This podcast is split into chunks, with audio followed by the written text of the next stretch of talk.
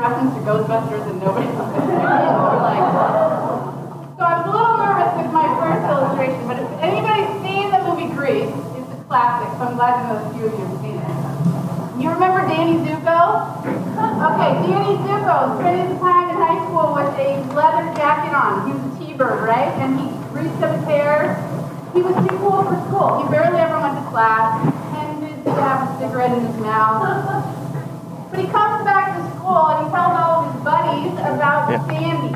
He met Sandy and they played on the beach and they fell in love and he didn't have all of his gear on. He was just Danny Zuko. But to his surprise, the first day of school, walking around in all of his garb back on, his jacket, and his cool dudes hanging out with him, here comes Sandy. And Sandy's reaction to him and his reaction to her is like, oh! But he's stuck. He doesn't know what to do. He's got to put his jacket still on, and his buddies are pressuring him to be cool. A girl, especially a girl like Sandy who's prim and proper and had a different understanding of who he was. And she blows, right? At the football game, she just has, you know, she throws down her pom pom. Where's Sandy Zuko on the beach? Right? There's this confrontation that they have. Who are you? I thought we were on the same page. I thought I knew you. As we move into our text this morning, there is a similar situation going on here with Peter and Paul. Peter is in uh, a situation in these in this new church that they're trying to form. He's spending a lot of time with Gentiles, which are the non-Jewish people, and he's trying to tell them about the gospel. But when his Jewish friends show up, he sort of pushes the Gentiles away, and he pushes on this Jewish tradition on the Gentiles. And so Paul is sort of in the same situation, who, who are you? Peter? You know the truth of the gospel. Why are you putting these old Jewish laws and rituals and traditions on the Gentile people? I thought we were on the same page. And so, in the spirit of that, our text begins today. So just think about how uh, passionately Paul is trying to convince Peter about this message that he's trying to send again and again to the church. And it starts here in verse 15, chapter 2 of Galatians. We who are Jews by birth and not sinful Gentiles know that a person is not justified by the works of the law, but by faith in Jesus Christ. So we too have put our faith in Christ Jesus that we may be justified by faith in Christ and not by the works of the law. Because by the works of the law, no one is justified. But if, in seeking to be justified in Christ, we Jews find ourselves also among the sinners, doesn't that mean that Christ promotes sin? Absolutely not.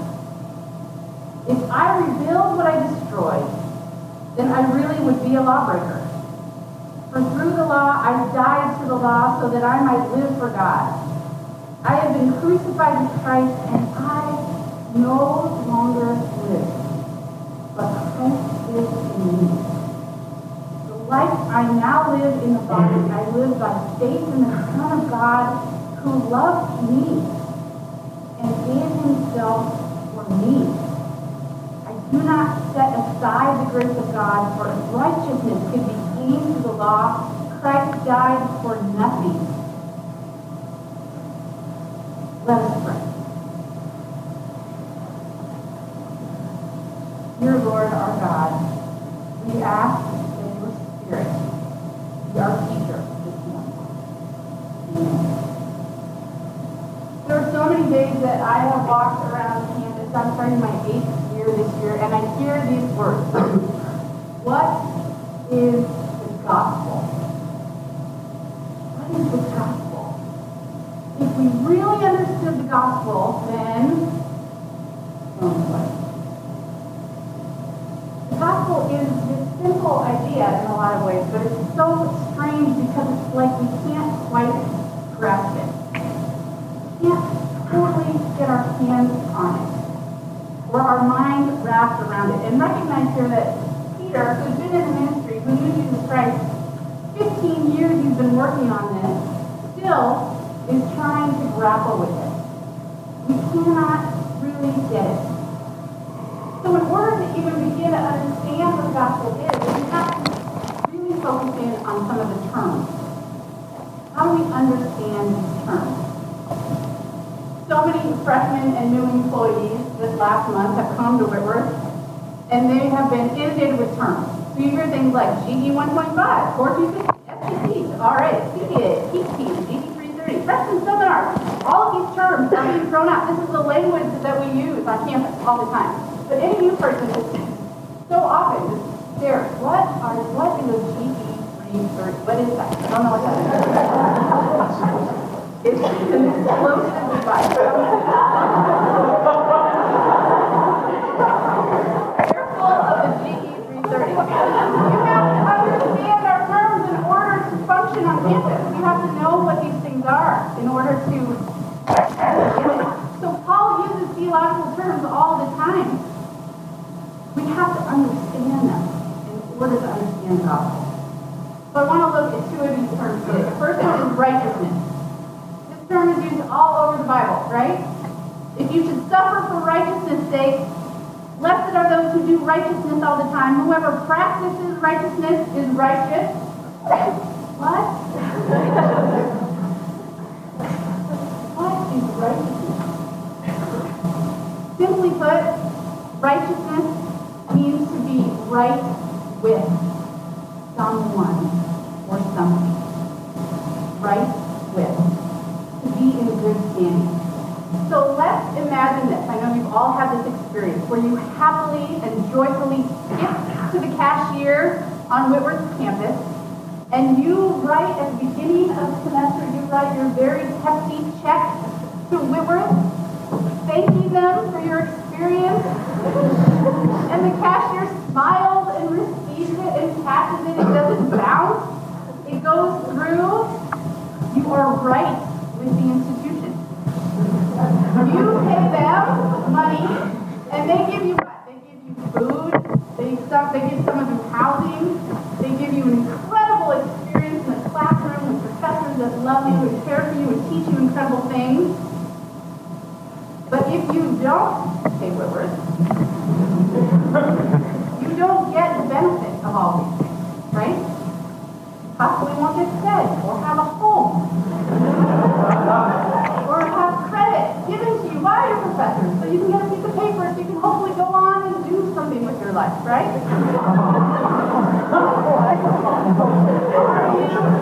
right with the, the institute. What about being right with your friends? In order to maintain friendships, you have to foster this relationship. It's an exchange. I check in on you. I care for you. I ask about you. And I hope that you do the same to me. It's a mutual exchange. And when that works, the relationship builds this strong history. It's reliable. You can count on it. The relationship has a good record. You are right with each other. And in the same way, if a friend betrays you, or pulls back from you, or disregards you, or makes spending time with others more than you, the relationship is broken. It's not as reliable. It's not right. Often plays out on social media now, right? Can someone please explain to me selfie stick? selfie stick. What is the deal? selfie stick. I thought this was a joke. I, I really thought this was a joke. I flew to Phoenix um, last spring break. My niece was in this thing called Cotillion, which is a real fancy ball, and all these young women dressed in beautiful bridal gowns, and, and everyone had these sticks. They're running around with these sticks and taking this. I mean, I, we thought it was like a Phoenix bad or like a, a thing they did in the desert. We had no idea. what these things were, but they kept showing up. I traveled a lot this summer. I saw them in Montana. I saw them in Vegas. I saw them in California. I saw them in Portland. They are everywhere. Selfies.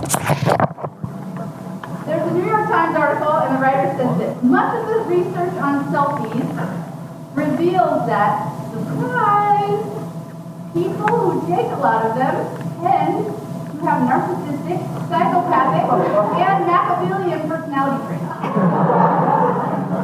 Which may explain why they are oblivious when they bonk you on the head with their selfie stick. This is not to say that everyone who takes a selfie is a psychopath but it does imply a high need for gratification, self-gratification, particularly if they are posted online for social approval. People forget that narcissism is not just about being an egomaniac, it's also driven by underlying insecurity.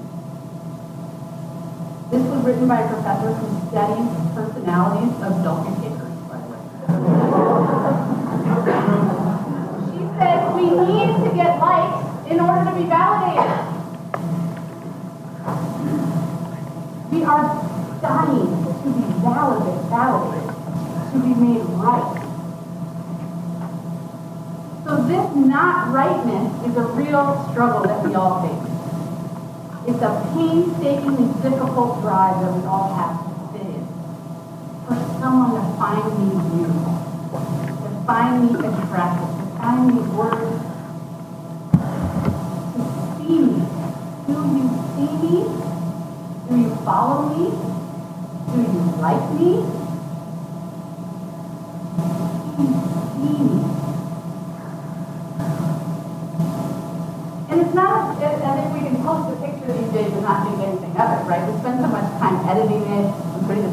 on it, putting the cool tagline on it.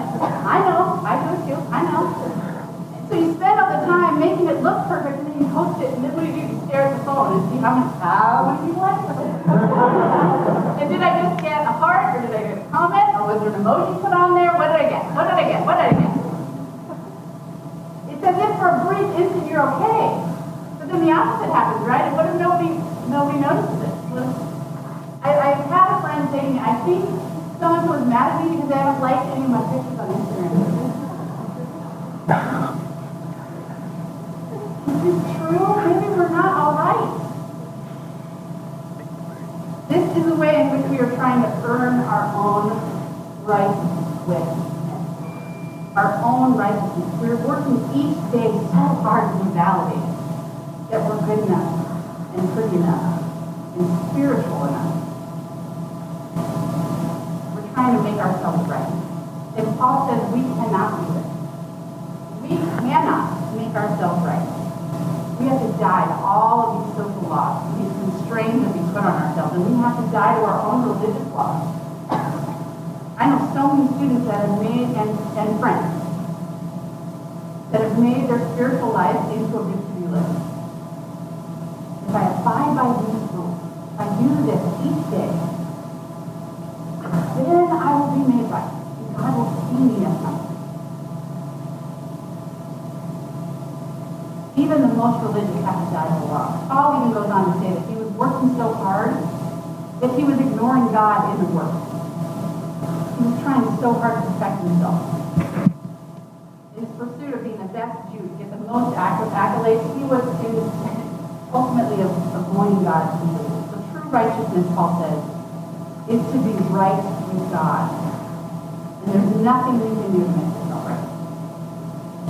It only comes faith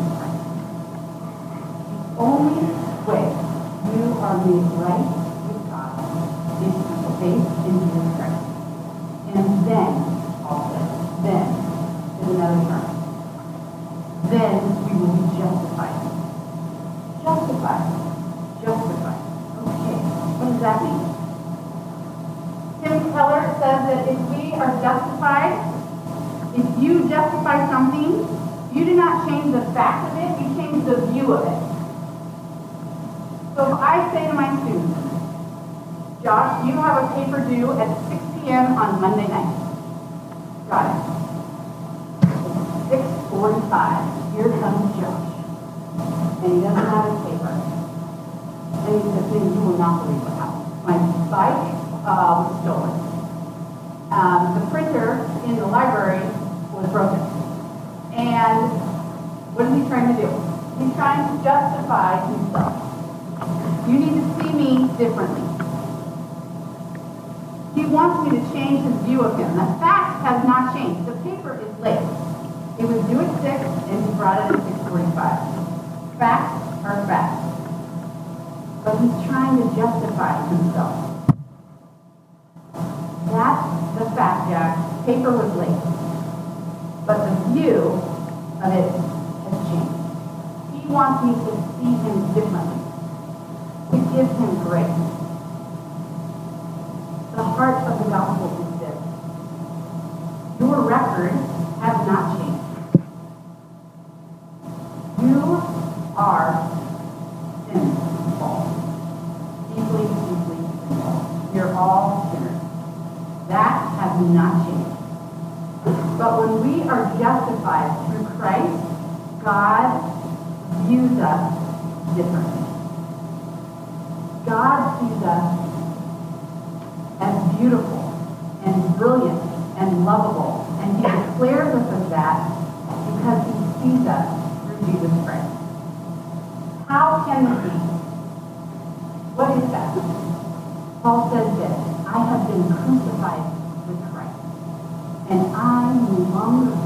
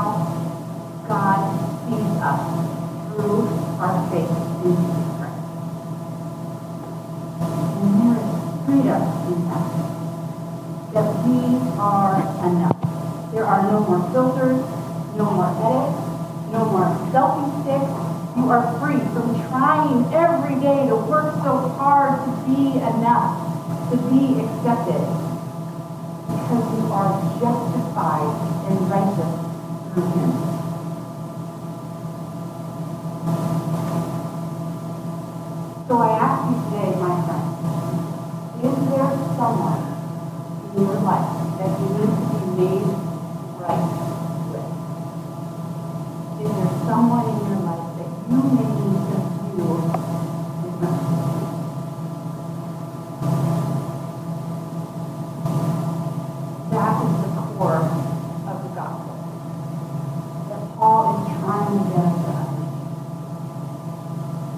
We have been made right with him because Jesus took his life on the cross and God changed the way we thought and brought him through us to himself. Martin Luther, wrote a very large book on this, For Christ is the joy and sweetness of a trembling and troubled heart. We have this on the authority of Paul, who adorns him with the sweetest of titles, calling him the one who loved me, who gave himself for me. Therefore, Christ is the lover of those who are in anguish, sin, and death, and the kind of lover who gives himself for us and becomes our high priest. That is the one who interposes himself as the mediator between God and us, miserable sinners. I ask you,